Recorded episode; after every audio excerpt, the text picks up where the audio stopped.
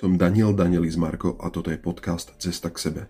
V dnešnej epizóde s úspešnou podnikateľkou a vizionárkou Mari Hricovou z Lučenca prechádzame jej neobyčajným príbehom od tradičnej kariéry až po odvážne rozhodnutie ísť vlastnou cestou. Mari nám otvorene rozpráva o tom, ako sa jej život a kariéra vyvíjali, až kým nenašla odvahu opustiť zamestnanie a vydala sa na cestu za svojimi snami. Dôležitou témou nášho dnešného rozhovoru je aj Marín projekt Bezobalček, obchod, ktorý sa zameriava na trvalo udržateľné aktivity a propaguje myšlienku minimalizmu a ekologickej zodpovednosti. Mari nám priblíži, čo všetko môžeme v Bezobalčeku nájsť a ako sa líši od tradičných obchodov. Budeme sa venovať aj Maríným začiatkom v podnikaní, zmenám, ktoré to prinieslo do jej života a skúsenostiam, ktoré sa tým naučila. Pozrieme sa aj na výzvy, ktoré podnikanie so sebou prináša a na to, ako je dôležité počúvať svoj vnútorný hlas a pracovať s intuíciou. Okrem podnikateľskej stránky sa Mari dotkne aj emocionálnej roviny svojho podniku. Rozpráva o tom, aké emócie zažívajú ľudia v jej obchode a o význame Bezobalčeku ako miesta pre spoločenské stretnutia a kultúrne aktivity. Náš rozhovor sa tiež dotkne témy osobného rozvoja a Marínej súčasnej cesty k sebe. Rozoberieme, ako sa zmenil jej postoj k sebe a svojim potrebám a aký význam pripisuje partnerskému životu a rodine. Na záver sa porozprávame o tom, ako Bezobalček prispieva k prospechu širšej spoločnosti a ako Mari vyzýva ľudí s výnimočnými schopnosťami, aby sa pridali a spolupracovali na zaujímavých projektoch. Pripojte sa k nám a nechajte sa inšpirovať príbehom ženy, ktorá si našla svoju cestu k sebe a svojmu poslaniu a zároveň prispieva k lepšiemu a udržateľnejšiemu svetu. Takže vítajte v ďalšom pokračovaní nášho podcastu Cesta k sebe. Dneska mám hostku Mari Hricovú, Máriu, Majku, Mari. A budeme sa rozprávať o všetkom možnom.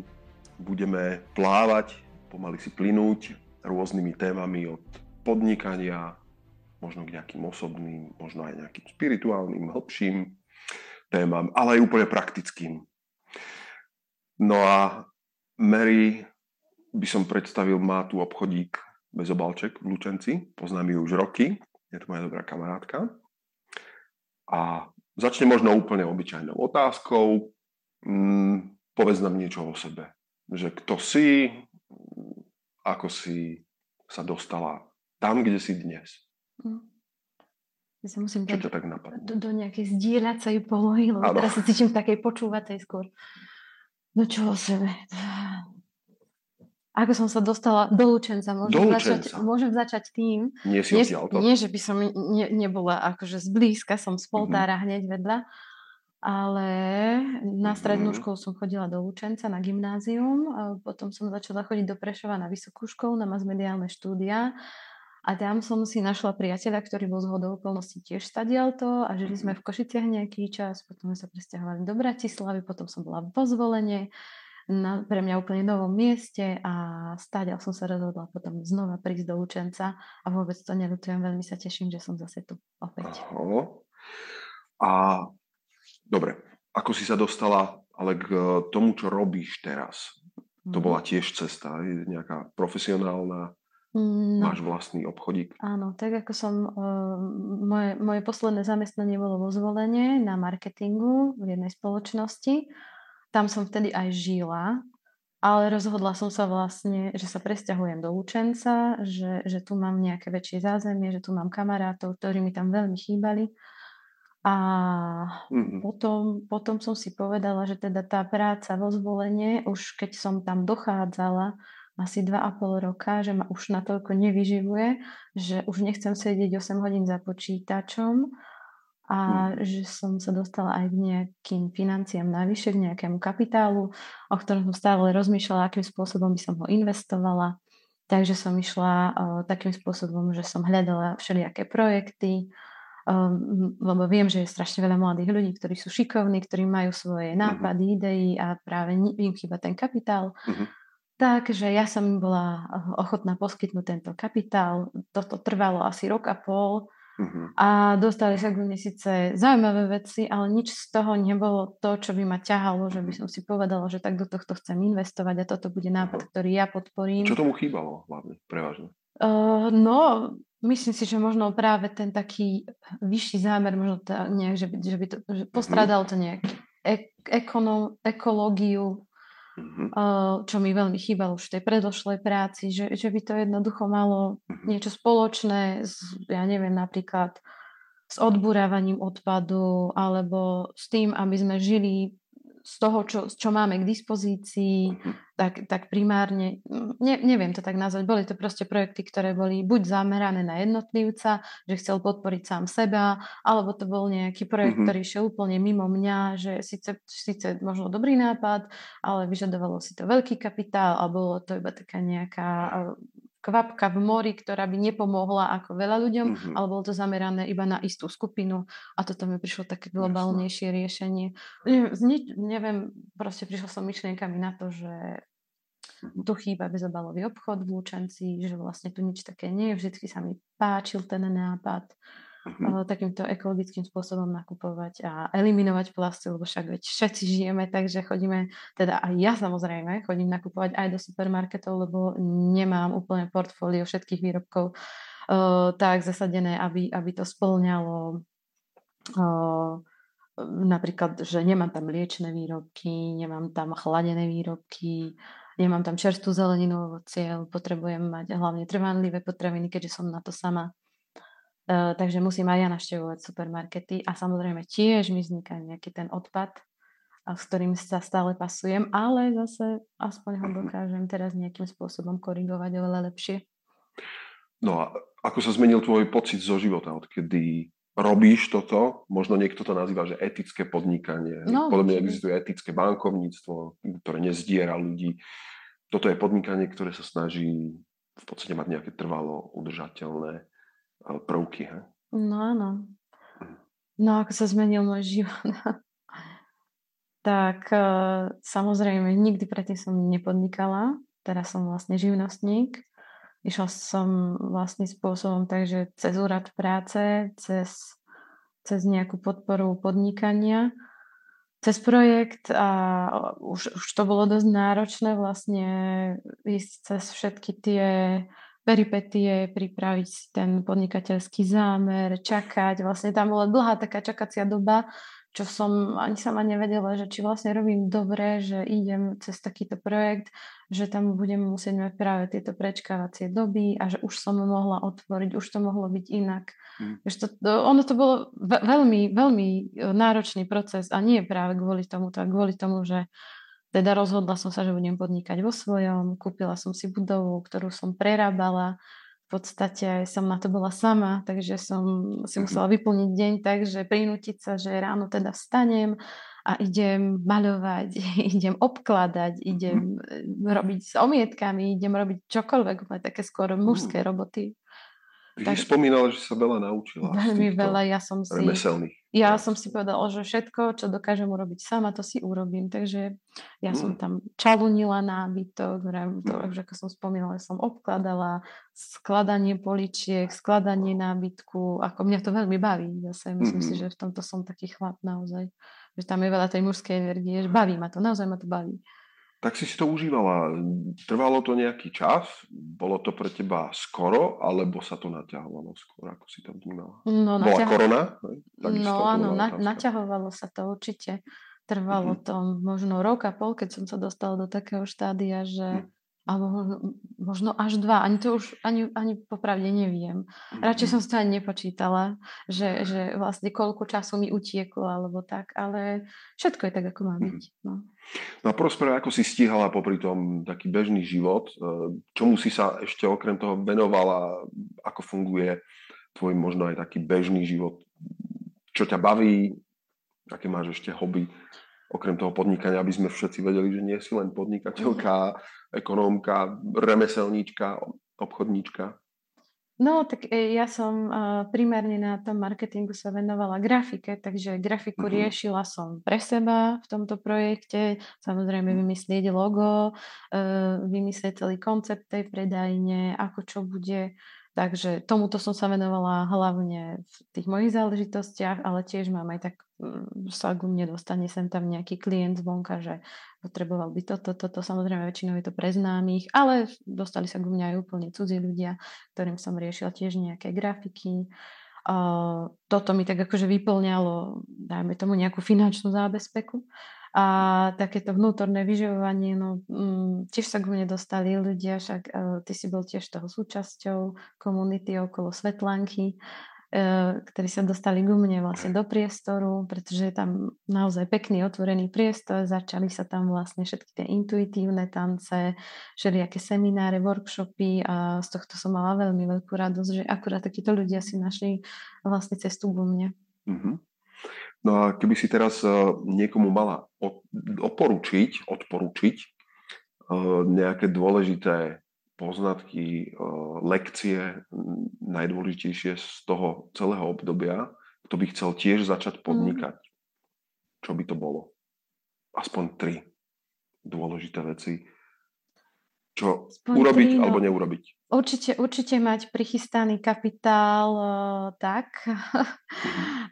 aby, aby človek počítal s tým, že áno, možno polovicu obetujem do tohto projektu, lebo nikdy to nebude tá polovica.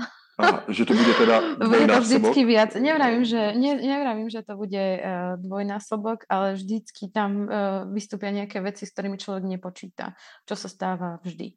Myslím si, že vždy, nikdy sa nedá ísť úplne tak, že vyčleniť si na to nejaký istý obnos peňazí a povedať si, že áno, toto do toho investujem. Uh-huh. Treba si tam dať naozaj veľké rezervy. Toto uh-huh. je, to, tu, tie som mala, takže chvála Bohu, áno, s týmto som počítala a to je potrebné.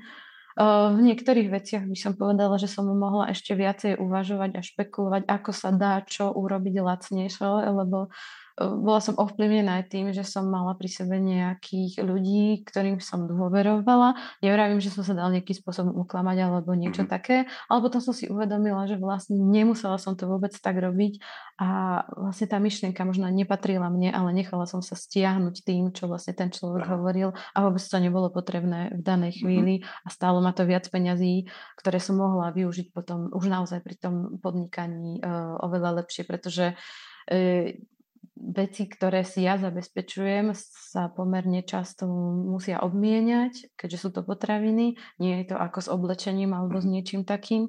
Takže tie vstupné náklady tam vlastne na tie dodávky nie sú až také vysoké ako pri nejakom inom druhu podniku. Takže sa to skôr týkalo možno skladby toho tovaru, čo tam ponúkaš?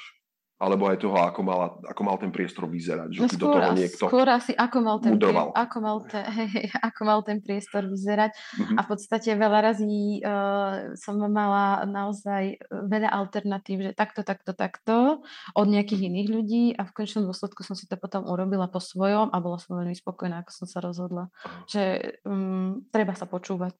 Ano, no určite sa treba počúvať veľa razy, keď, keď mm-hmm. naozaj človek má v tom aspoň nejaké také minimálne vzdelanie a vie, že takto by to mohlo fungovať, tak treba sa počúvať, že áno, bude to správna cesta. Mne to zatiaľ tak vychádza. Využívala si nejaké intuitívne vnímanie, nejak si špeciálne meditovala, manifestovala si si niečo, ako si na tom celom zámere pracovala?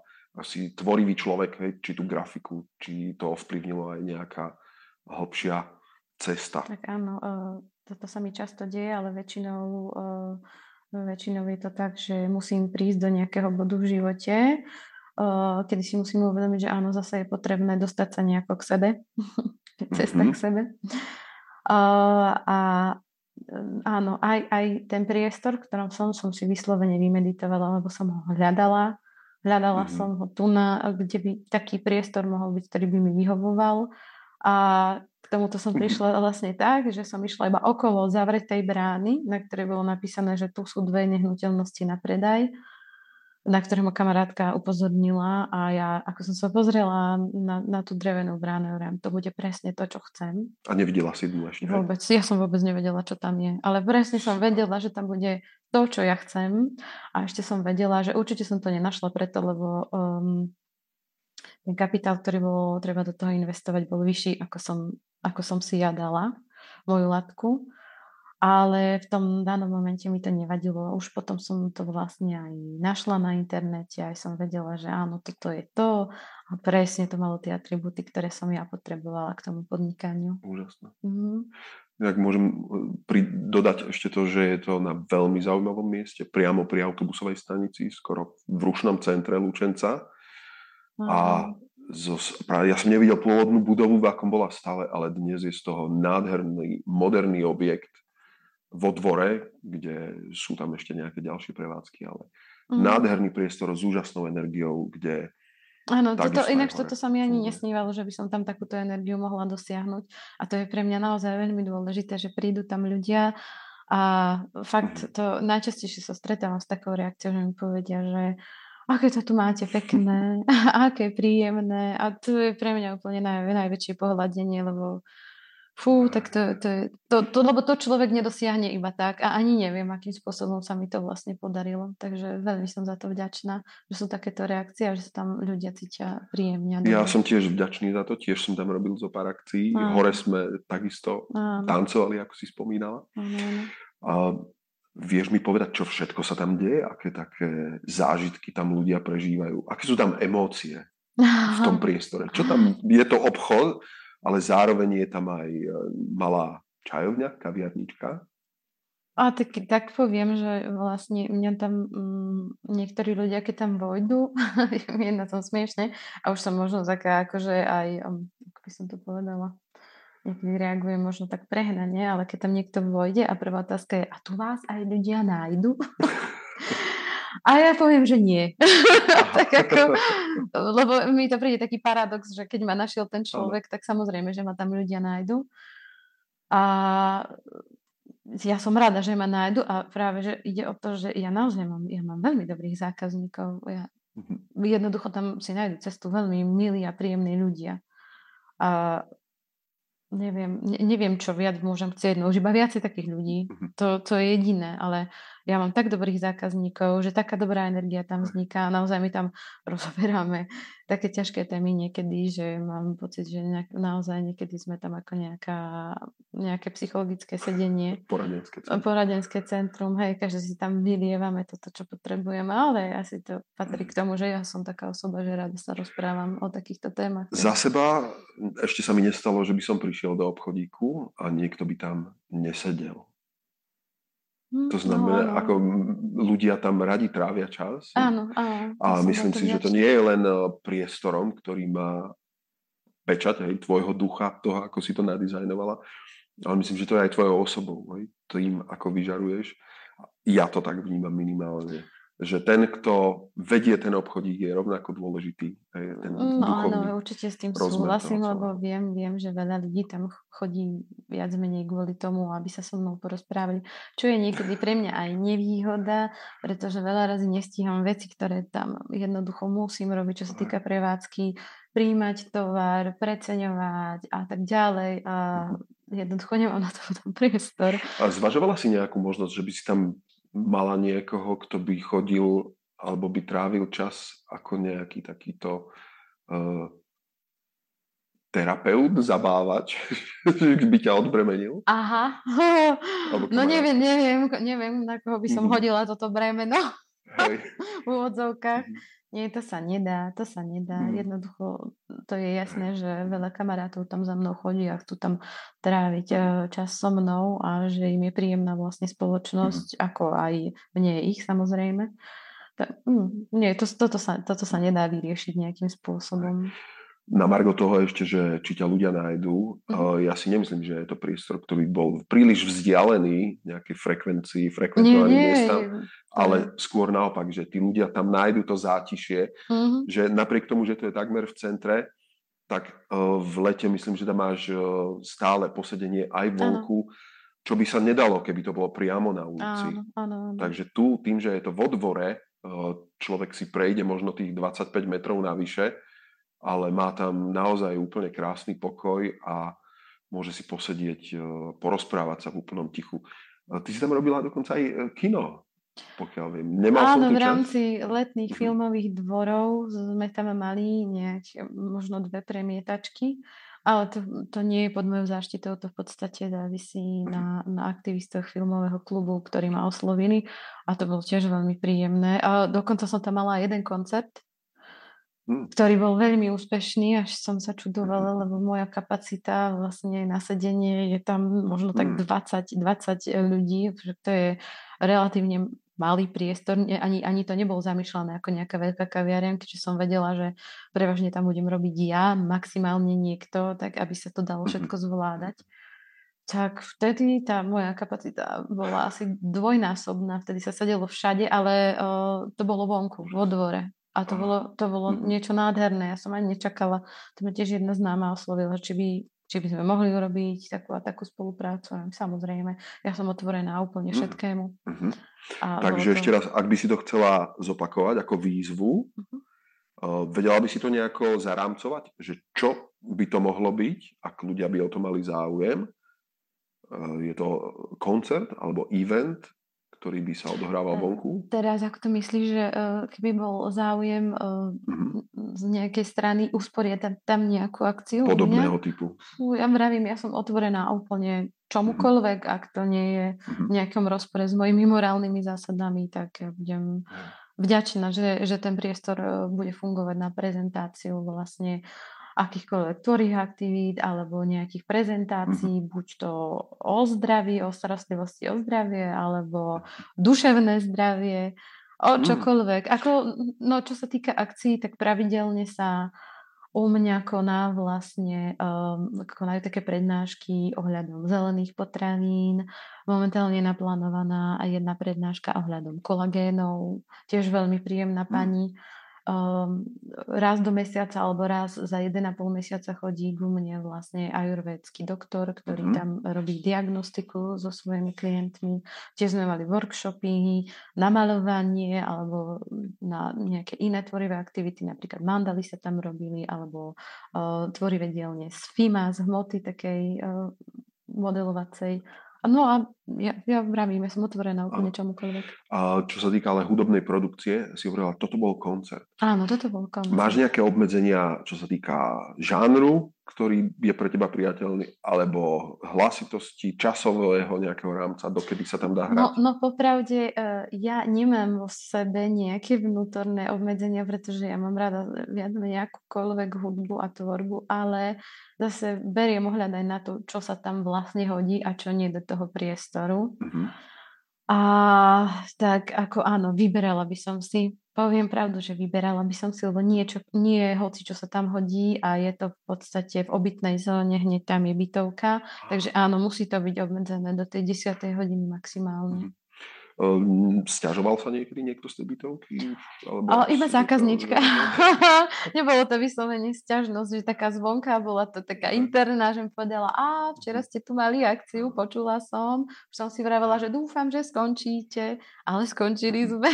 Lebo hore, hore viem, že bola riadna muzika, áno, kým áno. sa tam tancovalo. Áno, to však. áno, to fú, ale tak to bolo stále. Zavreté okna boli, asi to niečo spravilo. To, to si nemyslím, lebo to bol naozaj veľký hluk, uh-huh. ale stále to bolo v tých mediách že časových, že do desiatej nikdy to Jasne. neprekročilo vlastne túto hranicu. Tak...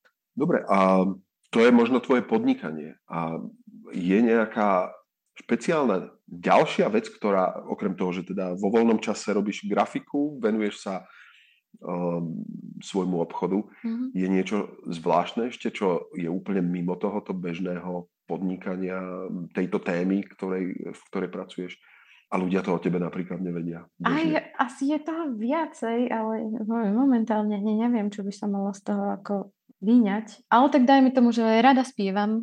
Takže, mm. takže uh, zvyknem sa stretávať aj s takými mojimi kamarátmi, hudobníkmi a taký, t- takýmto spôsobom sa vlastne nabíjam.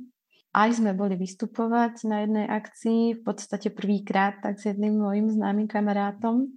Pre ňoho to bola v podstate tak, tak, taká prvotina. Ja som, ja som uh, vyrastala vlastne uh, v základnej umeleckej škole, takže klavír, spev, zbor spevácky, vystúpenia boli pre mňa už mm. taká samozrejmosť, ale samozrejme to už bolo veľmi dávno. Takže, mm-hmm. takže a to stále... mi ale hovorí, že pravdepodobne máte možnosť aj u vás vystupovať. Robili ste aj svoje koncerty u teba? Nie, nie, ale bolo to, neviem, bolo to naplánované. Aj sme sa spojili ešte s takými menšími hudobníkmi, čo sú tu a chceli by sa prezentovať. Mm-hmm. A, ne, a popravde fakt neviem prečo, ale nedialo sa to. Buď to bolo kvôli chorobe, neviem, niečo sa tam stalo a nepamätám si, mm. že prečo sa to vlastne neudialo. Mali sme na to nejaký dôvod. Myslíš, keby niekto prišiel, že chce niečo zorganizovať, mm-hmm. tak uh, vieš mu dať priestor. Určite by, áno. Ako ja organizátor som, alebo nejaký ja manažer. Otvorená uh-huh. čomukoľvek, naozaj čomukoľvek. Super. Tiež ma napadla jedna akcia, ktorú, ktorú by ma ani v živote nenapadlo, že niečo také sa k mne dostane. Mali sme vlastne prednášku o alkoholizme a hmm. to tiež som ani nevedela, že bežne sa dejú hmm. takéto prednášky, takže tiež som bola oslovená, udialo sa to, tiež to malo peknú účasť, bolo to tiež úplne zaujímavé, výživné, úplne niečo iné, ako dovtedy do som tam mala. Okay, možno ešte k tej téme o, obchodu. On sa volá, že Bezobalček. Je to mm. o tom, že je bez obalov. Um, čím je to špecifické pre ľudí, ktorí ešte u teba neboli? Uh, čo je zaujímavé, čo by mohli zažiť ako pocit alebo zážitok z toho, že prvýkrát by prišli a niečo nové vyskúšali? Čo je to jedinečné na tvojom obchodíku? Áno, áno. Veľa ľudí má nejaký nejaké predsudky alebo nejak si myslia, že keď vojdu do môjho obchodu, tak musia mať vlastné obaly. To nie je pravda. To nie je pravda, samozrejme. Ja musím mať aj zo zákona nejaký ten obal, ale ja mám ekologický obal, čiže je odburateľný, je spáliteľný, sú to papierové obaly. A samozrejme sa veľmi poteším, keď niekto príde s vlastnými nádobkami a dokážeme do nich tam navážiť vlastne ten tovar. A takže s, s týmto majú trochu problém ľudia, že naozaj niekto majú zafixované v hlave, že keď je teraz bezobalový, že, že teda naozaj bezobalový. Že to do, do nasype, že? A, áno, prvým aj tak vám môžem, ako dá sa všetko. Stalo sa ti to, že si niekto zobral niečo vyslovene, že len do ruky alebo do vačku? Ale tak samozrejme, tak ne, mám tam aj kusovky, nie, nie je všetko na váhu, takže dá sa to mm-hmm. takýmto spôsobom. A alebo že, sme, že, že sú otvorení čomukoľvek a môžem im to dať do akýchkoľvek alternatívnych obalov, čo je skvelé. A samozrejme si to nedovolím pri každom, lebo musí to spĺňať nejaké hygienické kritéria, ale keď viem, že sú to ľudia, ktorí, ktorí nemajú problém s, s tým, že, že by mohla nastať nejaká kontaminácia alebo niečo obdobné. Lebo zase aj tie, aj tie nádobky prinesené musia, musia spĺňať nejaké tie hygienické štandardy, musia byť samozrejme umyté, čisté, mm. aby keď náhodové človek nikdy nevie, aby sa tam niečo nekontaminovalo a potom a, potom, a potom by som ja mohla mať teoreticky Rozumiem. Z toho nejaký problém, ale nestretávam sa s týmto, že by tam chodil mm-hmm. niekto s týmto zámerom, že by mi chcel ublížiť alebo yes. tak. A keď porovnáš svoj sortiment s nejakým, nejakými reťazcami, čo si u teba ľudia nájdu, čo inde nenájdu? A tak mám aj, áno, mám aj také zaujímavé nejaké uh, šmakoty. uh, väčšinou sú to tie sladkosti, cukrovinky. Um, neviem, či to mám vyslovene uh, vymenovať. Bolo by dobré, uh, príďte sa pozrieť. Ukážem vám, že aha, t- tento produkt nikde nikde nenájdete, respektíve v Lučenci minimálne, nie tak myslím, určite sa to niekde dá kúpiť, ale sú veci, ktoré naozaj v Lučenci nenájdete, nájdete iba u mňa, z čoho mám radosť. Takže, takže tí ľudia sa potom aj vracajú tým pádom. Mám napríklad liofilizované ovocie, veľa druhov, čo tiež asi sa až tak bežne nedá zohnať. Mm-hmm. Čo to znamená pre ľudí? Mrazom, Mrazom sušené. Je to, je to už špeciálny spôsob uh, sušenia, pri ktorom vlastne sa zachováva aj farba tej potraviny, uh, aj tvar. Lebo napríklad na takých, ja neviem, sušených banánov úplne vidno, že keď sú sušené, že, že sú také scvrknuté všelijaké, ale tie liofilizované vyzerajú úplne dôverne. Aj maliny, aj jahôdky, mm-hmm. všetko vyzerá vlastne tak, ako, ako keby to bolo čerstvé, len je to úplne krehučké a veľmi šťavnaté, teda tak to poviem šťavnaté v tom zmysle, že naozaj sa tam zachováva tá chuť, čiže sladké a úplne to stimuluje všetky. Nie je to docukrené, dosladované. Nie, nie, nie, nie. Mm-hmm. To je úplne, že fakt čisto, je tam kvalitné ovocie, ktoré chutí úplne autenticky. Mm-hmm. Možno poslednú vážnu tému a potom už len tie ľahké budeme. Uh, ako vnímaš konkurenciu všetkých reťazcov? Ako to dávaš? Ako maličký obchodík uh, aj cenovo? Mm. Je to možné tam podliesť? No práve toto Alebo je ten... aspoň sa vyrovnať nejako. To, toto je ten veľký mm. paradox, čo ja si vravím, že wow, tak toto ma úplne prekvapilo. Mne nechodí väčšina tovaru tak, že v nejakých vratných vedierkach, veľkých plastových. No a sú nejaké potraviny, ktoré tam mám, obilniny, strukoviny, soja napríklad, ktoré mám lepšej cene ako v reťazcoch, mm. čo je pre mňa úplne mm-hmm. nepochopiteľné. z čoho mám samozrejme aj radosť, len si tak vravím, že aká tam môže teda vznikať marža, že to je neuveriteľné. Keď ja si môžem dovoliť to predávať za túto cenu, Veľ, veľké supermarkety, že to majú drahšie, tak to znamená, že tam musia mať oveľa väčšiu maržu a je to pre mňa úplne nepochopiteľné. Naozaj sú potraviny, ktoré sa nájdu u mňa v lepšej cene ako vo veľkých supermarketoch, z čoho mám naozaj radosť. Takže... takže nie je to argument, hej, že malý obchodík bude mať všetko automaticky nie drahšie. Je, nie je. Mhm. Veľmi dôležitá vec. Ano. Predsudok, ktorý môžu mať ano. ľudia. O, popravde, ja som mala tieto predsudky. Uh-huh. Mala a väčšina bezobalových obchodov je drahá. Je to tak. Uh-huh. Neviem prečo, či sú na nejakých takých špecifických miestach, že potrebujú uh-huh. platiť, ja neviem, veľa za nájom alebo akým spôsobom, ale mne sa, ja, ja, ja si veľmi na tom zakladám, aby tie potraviny neboli drahé. Proste, aby neprišiel tam človek a povedal si, že fú, tak aké to tu máte drahé. Lebo ja, ja nie som bioobchod, ako väčšina ľudí si to mylne myslí v vode s tým, že á, vy tu máte také zdravé a také bio. Vravím, nie, toto nie je v podstate zámer tohto obchodu. Nie, že by som mal nezdravé veci, ale nie je to vyslovene na, na bio kvalitu zamerané. Ide práve o odbúranie tých obalov, toho obalového materiálu, aby sa eliminoval ten plast na čo najnižšiu možnú úroveň. Jasne. Takže neviem, akým spôsobom iným sa to dá v meste dosiahnuť. Perfektne, takže za podobnú cenu minimálne, čo je v reťazcoch, si ľudia môžu s dobrým svedomím, s čistým svedomím vlastne kúpiť to isté, ak nie, prípadne ešte lepšie veci. Samozrejme, je potrebné trošku plánovať a rozmýšľať nad tým, že áno, idem do toho obchodu, tak sa, keď sa chcem pripraviť na to takým spôsobom, že si donesiem vlastné nádobky, tak teda, treba teda si ich doma aj pripraviť naozaj.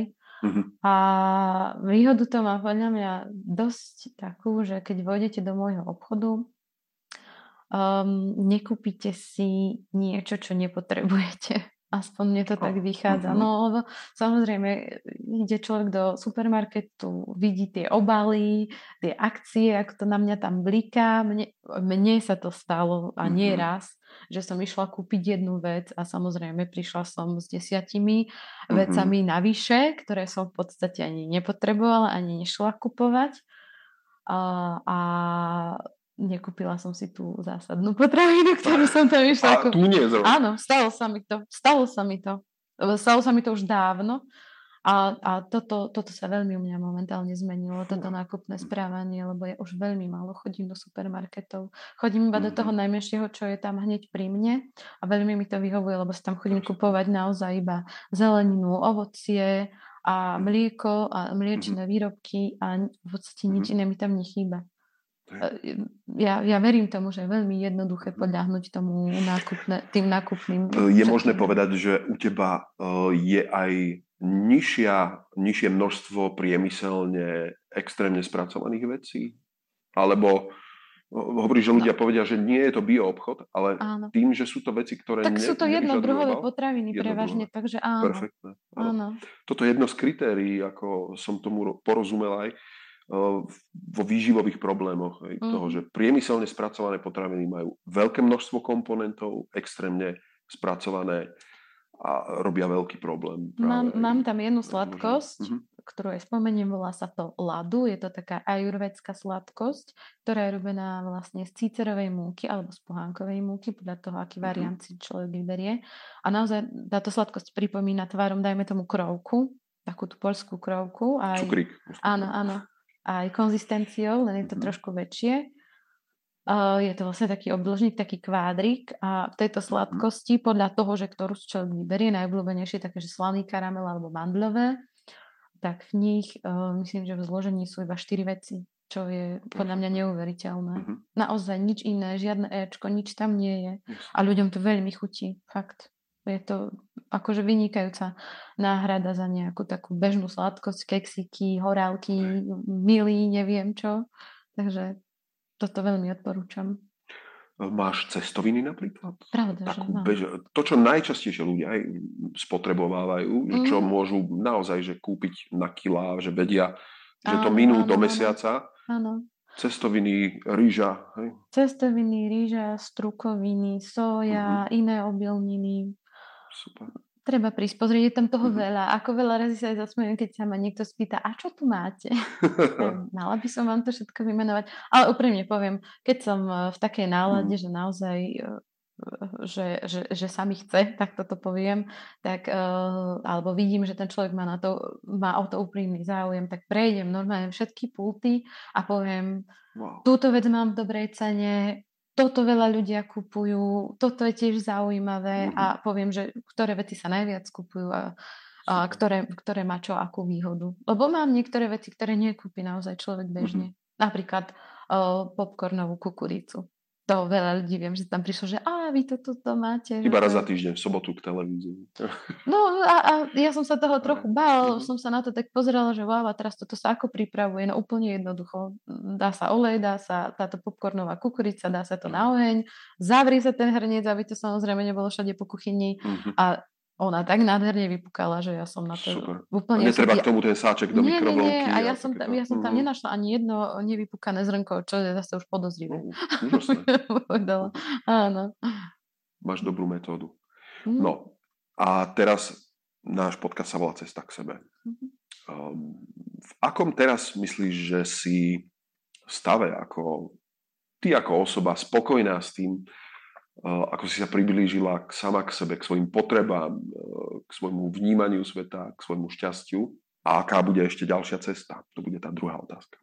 Neviem, a ja by som ráda videla tú nejakú úsečku, asi to bude úsečka, nebude to priamka, na, kde sa asi nachádzam. Uh-huh. Netuším, netuším, ale ja som sa veľmi zmenila za, dajme tomu, posledných osem rokov. Vtedy som sa vlastne rozišla s mojim dlhoročným priateľom uh-huh. a musela som začať žiť úplne inak, keďže sme už mali úplne celý spoločný život, spoločných priateľov, spoločné bývanie a tak ďalej. No a odvtedy uh, ubehol teda, teda už tých osem rokov a uh-huh. mm, veľmi, veľmi veľa vecí sa vo mne zmenilo. A prišli aj nejaké zdravotné problémy, takže všetko som musela aj tomu prispôsobovať, aj životný štýl, aj všetko, no... Áno, mm-hmm. tak uh, som niekde úplne inde, ako som bola napríklad v, teda v tridsiatke, dajme to. A máš pocit, že si bližšie k sebe? Že sa viac počúvaš? No, určite viac áno. Vnímaš svoje potreby? No, až, až je to neuveriteľné, ako veľmi som sa ignorovala niekedy. Mm. Mi to príde úplne, že wow, ja som si myslela, že som taká, a potom som zistila, že vôbec nie, že ja som presný opak toho, čo som si myslela o sebe. Nútila som sa do vecí vlastne, aj do situácií, na ktoré moje telo ani, ani moje vnútro vlastne nebolo stavané. Mm. Naozaj, mm. naozaj. Ja som bola dosť taký ten... párty človek a všade som potrebovala byť a energeticky ma to hrozne ubíjalo. A teraz už dokážem byť sama so sebou, dokážem byť v kľude, dokážem si nájsť ten čas pre seba, čo, som, čo bolo niekedy pre mňa úplne nemysliteľné.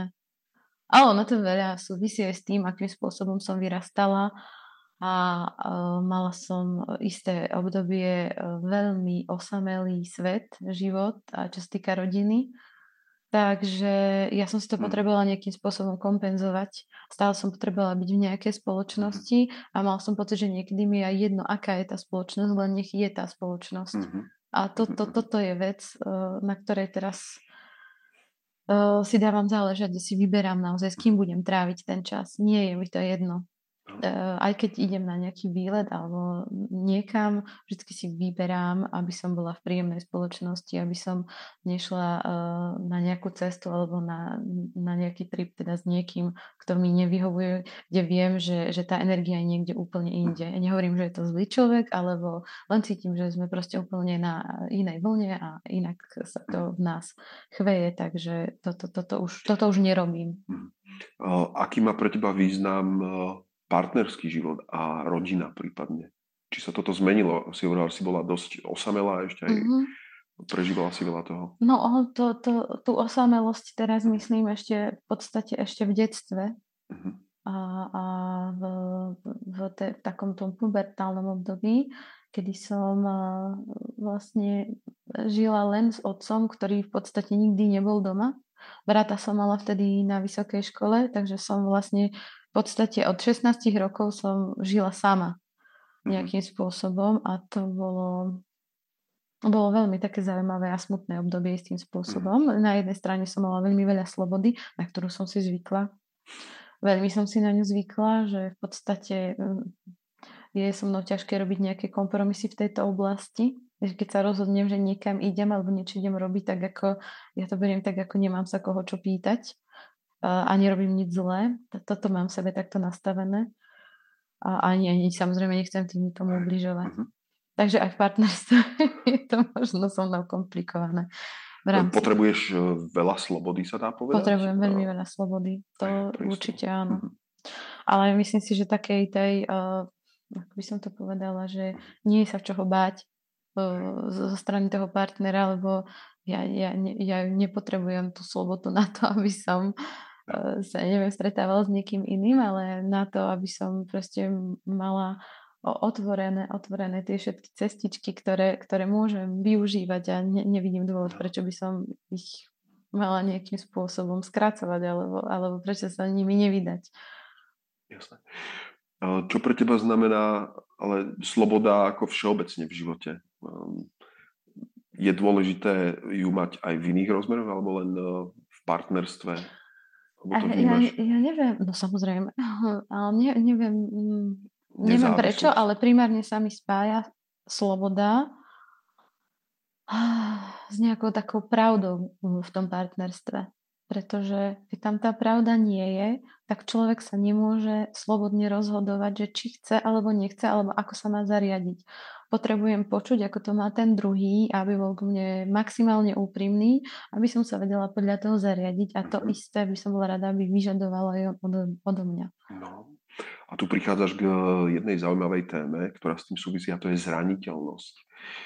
Tým, že človek povie na rovinu, čo cíti, často môže otvoriť aj naozaj svoje najzraniteľnejšie miesta, svoje prežívanie.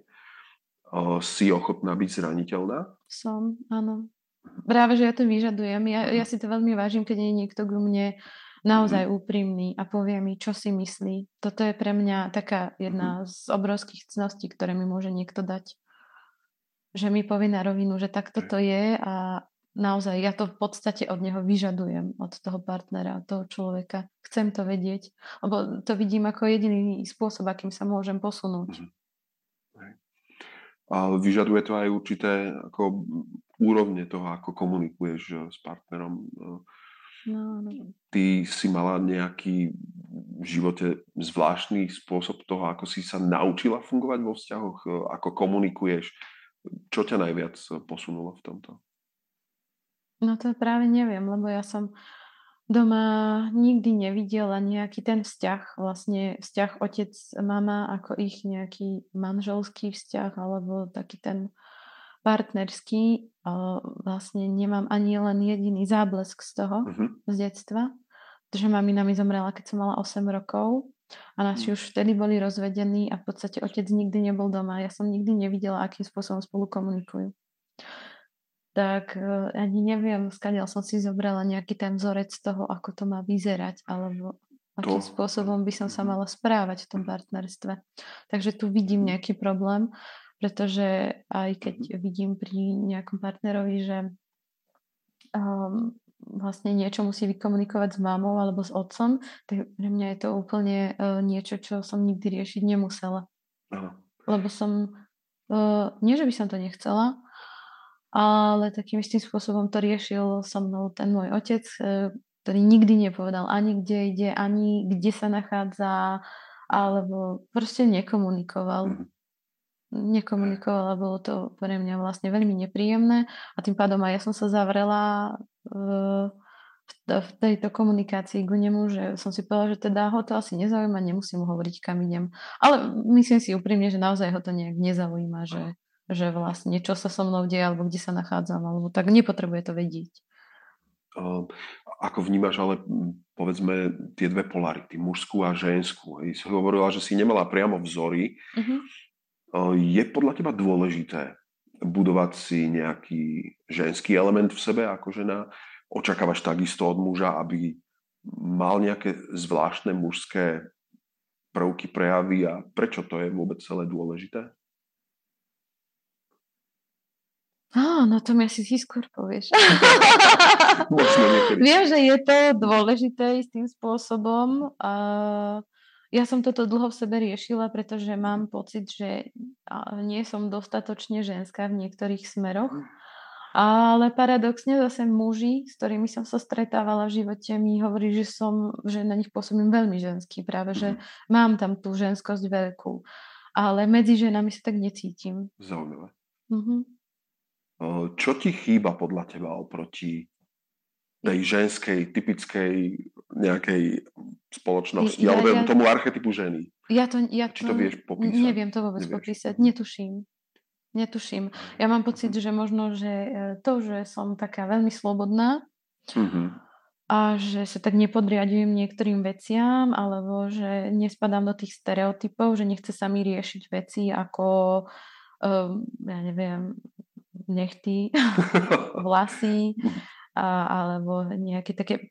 Ja som to od malička tak mala. Ja som nebola dievča, ktoré by malo predstavy o tom, že sa idem vydávať, vidím sa v svadobných šatách, alebo to bude môj manžel a toto budú moje deti. Ja som nikdy tieto túžby nemala. Ja som tomu vlastne nerozumela, že čo riešia t- tie moje kamarátky, že ako sa chce veľmi vydávať, ako bola som veľmi rada toho súčasťou, aj keď som mohla ísť na svadbu, veľmi som sa z toho tešila, ale keď sa to má týkať mňa, tak mám z toho asi nejaký strach, alebo ja neviem, možno z nejakého záväzku. Tak našťastie, ako muži hovoríš, hovoria, že im nechýba ten ženský element u teba, no, tak pravdepodobne um, si získala len to, čo by možno všetci chceli, že autenticky, prírodzene, spontánne máš takisto svoje ženské vyžarovanie. Uh, to musia posúdiť všetci ľudia okolo, ktorí ťa poznajú. Mm. Ale je tu teraz otázka, nakoľko ale očakávaš ty od muža a čo konkrétne, aby muž naopak vyžaroval ako uh, chlap, ktorý, s ktorým stojí za to kráčať v živote, mať nejaké partnerské spojenie s ním. Ja neviem, či to viem pomenovať. Hm.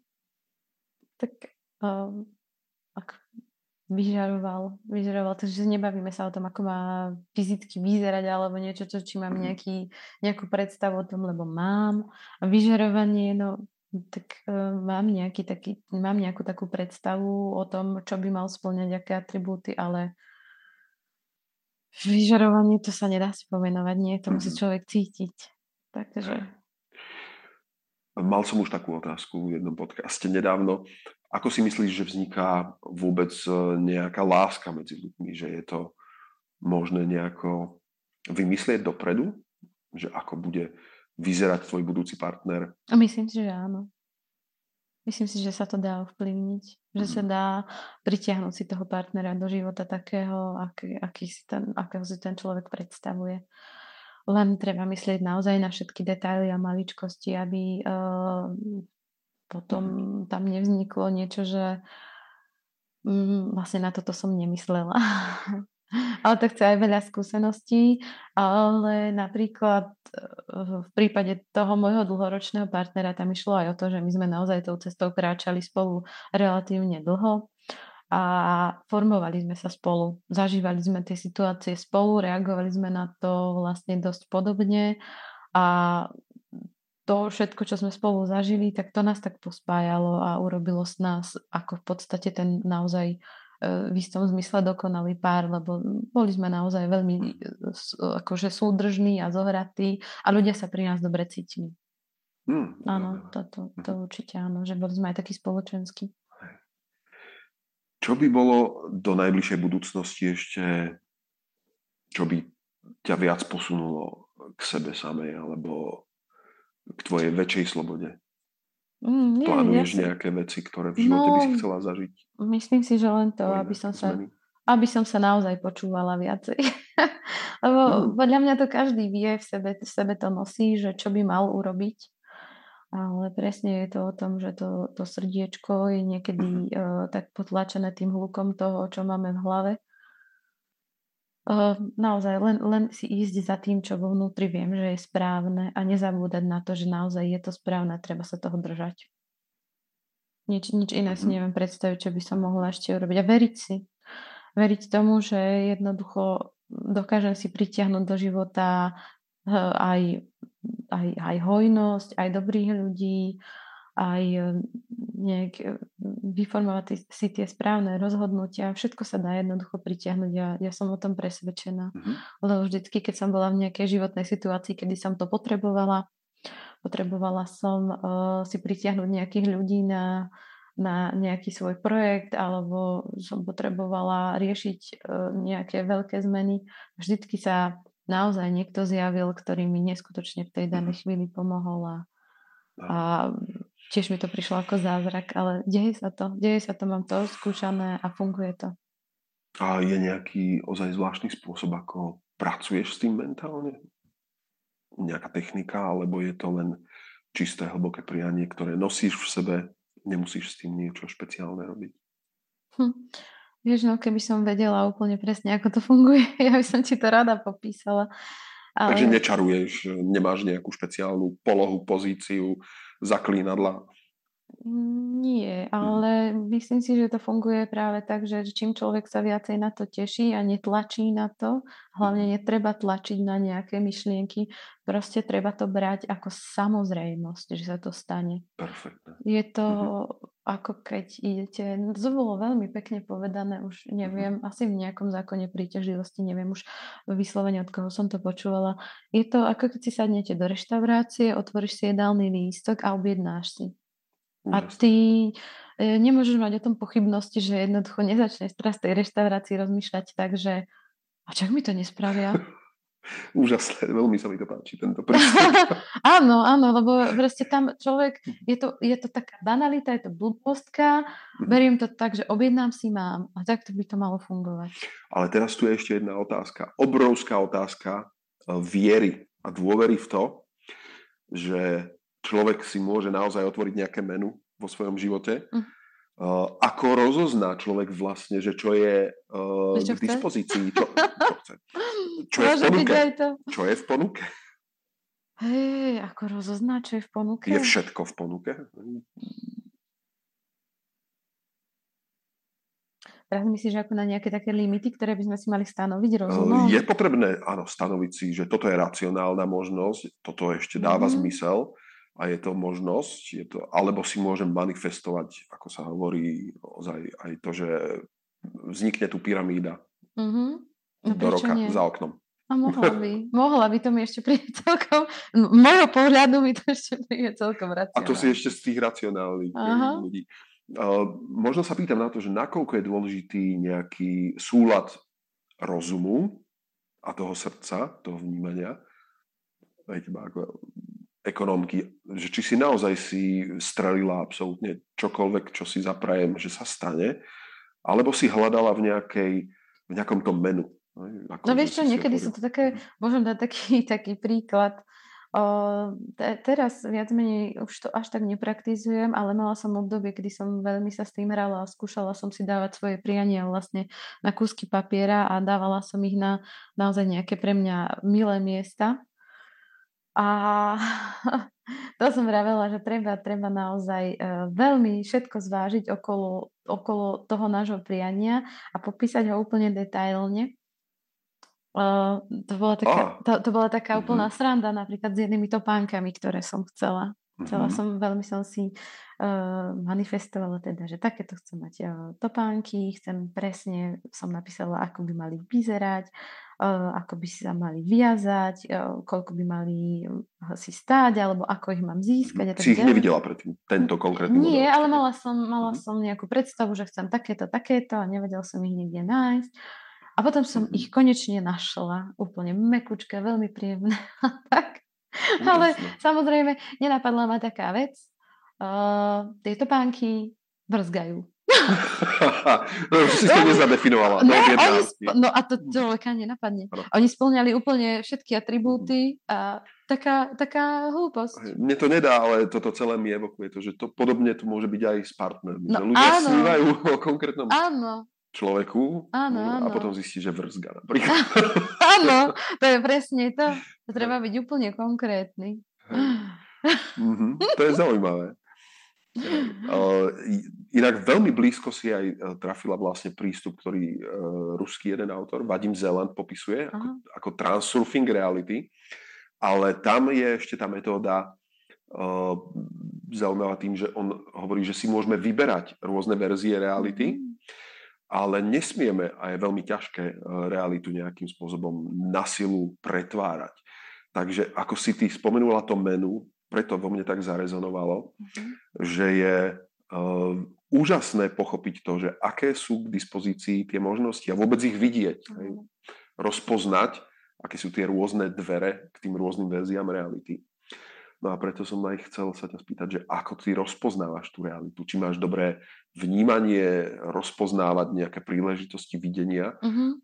Alebo je to skôr o tom, že naozaj si ideš iba po nejakých svojich snoch a tvoríš v kreatíve? Mm, nie, nie. Myslím si, že normálne idem v rámci takých tých prírodzených mantinelov, že, že si pozriem, že áno, som fyzické telo a viem, čo asi môžem a dokážem a viem a čo by asi som si mohla prijať, aby to zase bolo naozaj nejak tak v úvodzovkách pri zemi, že nebudem si prijať, ja, ja, ja neviem, že aby som mala, ja blbosť poviem, do päť mesiacov zdravé dieťa, lebo tiež je to taká banalita, vieme, že normálne no, potrebuješ mať deväť mesiacov áno, na vynosenie áno. toho potomka a tak ďalej a bolo všetko košer, tak vieš, že, že nebudeš proste prijať niečo, čo je iba tak z polovice reálne, áno. už iba z, také, z takého toho nejakého poznania. Jasné, ale do roka by to išlo. No, to tak áno, teoreticky áno.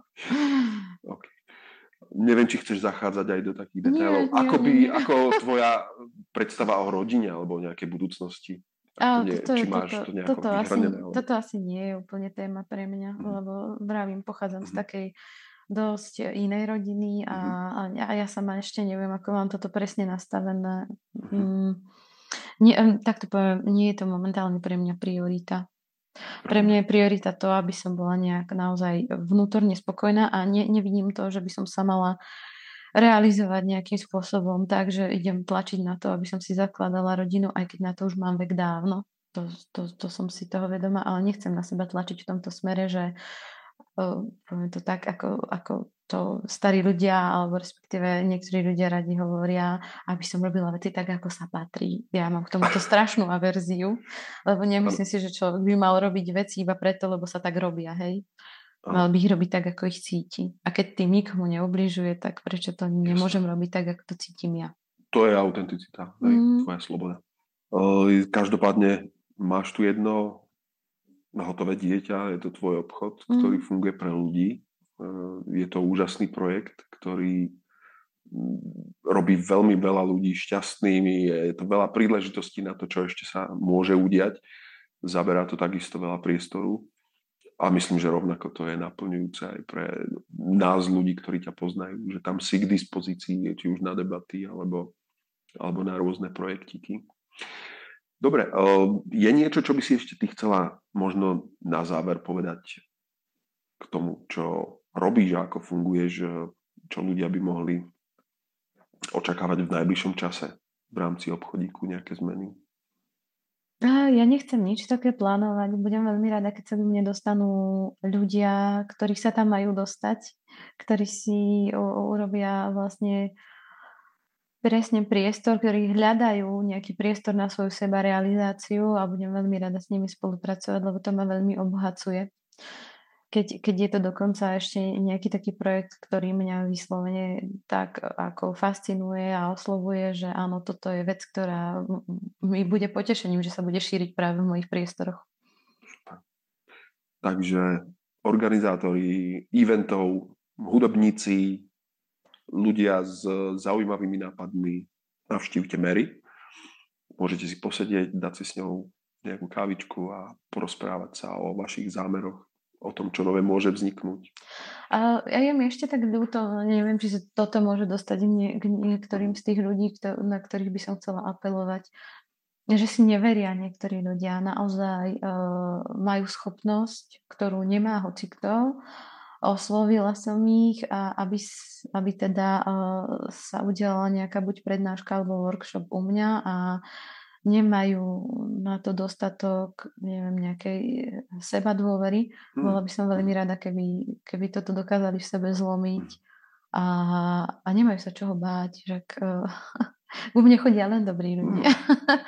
že aby, aby to konečne v sebe zlomili a aby sa nám podarilo, podarilo dostať uh, niektoré myšlienky medzi ľudí, ktoré sa bežne nedostávajú, a možno by boli sami prekvapení, ako by to krásne zafungovalo, lebo ja som o tom presvedčená, že áno. Ale aj toto minimálne, čo hovoríš, už je určitá forma toho, ako tým ľuďom pomôcť vieš, mm. že ich vieš nejakým spôsobom viesť, aj potiahnuť. Aj. Máš v dispozícii nejaký priestor, aj svoje skúsenosti mm. a toto, čo si teraz hovorila, je pre mňa tiež výrazná motivácia pre ľudí. Už len to, že im to vieš povedať, ak sa s tebou stretnú, a ja dúfam, že to pre ľudí nebolo príliš náročné to prijať. Ešte, ešte to by som možno povedala, že treba veľa razy špekulovať nad tým, že vlastne aké máme možnosti, pretože mne sa to veľakrát stalo v živote, že som si myslela, že môžem ísť iba týmto smerom, a potom mi to prišlo úplne vtipné, že ako som ja mohla takto rozmýšľať, veď tých možností je tak veľa, uh-huh. a ako som sa mohla limitovať iba tým jedným smerom, keď je tu tie dvere, tie dvere a dá sa to všetko krásne poskladať. Uh-huh. A to je presne to, že netreba sa okliešťovať, že jednoducho veci fungujú iba takto. Nie. Veci fungujú rôzne a treba sa na to pozrieť presne z tých všetkých pohľadov, aby som dokázal urobiť nejakú tú analýzu, že nemusím to robiť takto, lebo my nemusíme. Jednoducho môžeme si nájsť úplne inú cestu. A treba sa popasovať proste s vecami, nebyť taký, že mávnuť rukou, že a kašľam na to, no tak keď toto niekto odo mňa vyžaduje, tak to spravím. A veľa razy stačí byť nejakým takým zdravým rebelom a povedať si, že no nie, ja idem špekulovať, ako by sa to dalo urobiť inak. Lebo mne toto veľmi veľa razy v živote pomohlo. Uh, a tak uh, nejakým spôsobom si tam potom aj tie neuróny majú nejakú záťaž, a to je dobré, aj tam vznikli nejaké nové možno nervové dráhy, neviem, uh, prišlo mi to tak, že niekedy som vymyslela takú vec aj v tej meditácii, ale aj tak jednoducho, mm. že iba príde ten nápad, že wow, a ako som toto nemohla doteraz vidieť, funguje to. mm. Možno stačí zmeniť prostredie, stačí si, ja neviem, ísť zabehať, zašportovať, hoci čo inak urobiť. Ešte taký príklad. Uh-huh. Um, raz som sa tiež tak rozhodla, že nejdem teda mojimi zaužívanými cestičkami k obchodu, ako, som, ako bežne chodím. Išla som úplne inak, ešte trošku som si to tak akože nadbehla. Urobila som si takú obkľuku a presne som na tej ulici našla auto s ľuďmi, ktorým som sa snažila dovolať deň predtým a nikto mi tam nedvíhal. A našla som ich tam konečne, mohla som ich osloviť. Ja som presne vás hľadala. Včera nevedel som sa dovolať. Pán mi povedal, áno, včera bol problém, nevedel mm-hmm. sa nikto k nám dovolať. A bola to taká jedna poruchová služba, ktorej som sa snažila dovolať. A to mi prišlo tiež také čarovné, nikdy stále to nechodím. Odrazu stretnem presne tých, ktorí som potrebovala stretnúť. Ale krásne to funguje. No jednoducho tá naša komfortná zóna nás úplne zabíja. Takže treba ísť, treba skúšať tie cestičky, aké máme všetky možnosti, lebo naozaj človek si to veľa razy neuvedomuje, ako má silu. A, a čo, čo má, a, ako málo stačí k tomu, aby sa veci pohli a zmenili. Úžasné.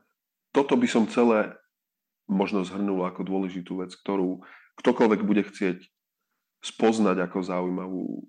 Nový, nový prístup, prístup uh, Mari je v tom hlavne, že je schopná vidieť cesty, kde ostatní zatiaľ nie sú, slobodne sa vydať novými cestami a takisto vnímať nové možnosti, nové spôsoby, ako inak uh, riešiť svoj život a veci okolo. Áno, ja to beriem ako výzvu, takže snažím sa úplne tak nejak inak rozmýšľať a naozaj cítim, že som sa pohla v tomto smere veľmi, pretože aj keď som mala riešiť nejaké také technické veci, tak ma napadalo neskutočne veľa riešení a až som mm-hmm. sa čudovala, že wow, tak toto by ma pred nejakými desiatimi rokmi určite nenapadlo. A začala som nejak úplne inak vnímať nejakú problematiku, že aha, veď aj takto sa to dá spraviť, aj takto sa to dá spraviť. A predtým som si myslela, že iba jedno riešenie a vôbec nie. Super. Tak ja dúfam, že sa veľa ľudí vydá k tebe, že si posedí u teba a kľudne nech sa porozprávajú aj o svojich nápadoch alebo myšlienkach, projektoch. A Mari je teda úspešná podnikateľka, podaril sa jej jej projekt, žije si svoj život, svoj zámer, rozmýšľa inak, má na to dostatok slobody, aby schádzala z tých bežných vychodených cestičiek. Ja ti budem prijať a teším sa na všetky ďalšie stretnutie. Aj v tu budeme radi, ak sa stretneš znovu a budeme sledovať tvoju cestu k sebe. Mm. A nech sa darí aj Bezobalčeku, aj tebe, aj v súkromnom živote, aj no, ja, ja, ja ďakujem, že som mohla byť súčasťou tohto tvojho projektu. Dúfam, že to veľmi veľa ľudí tiež tak ocení a že ich to niekde nakopne možno na ceste životom. Určite, bolo to veľmi inšpirujúce. Ďakujem. Do počutia a dovidenia.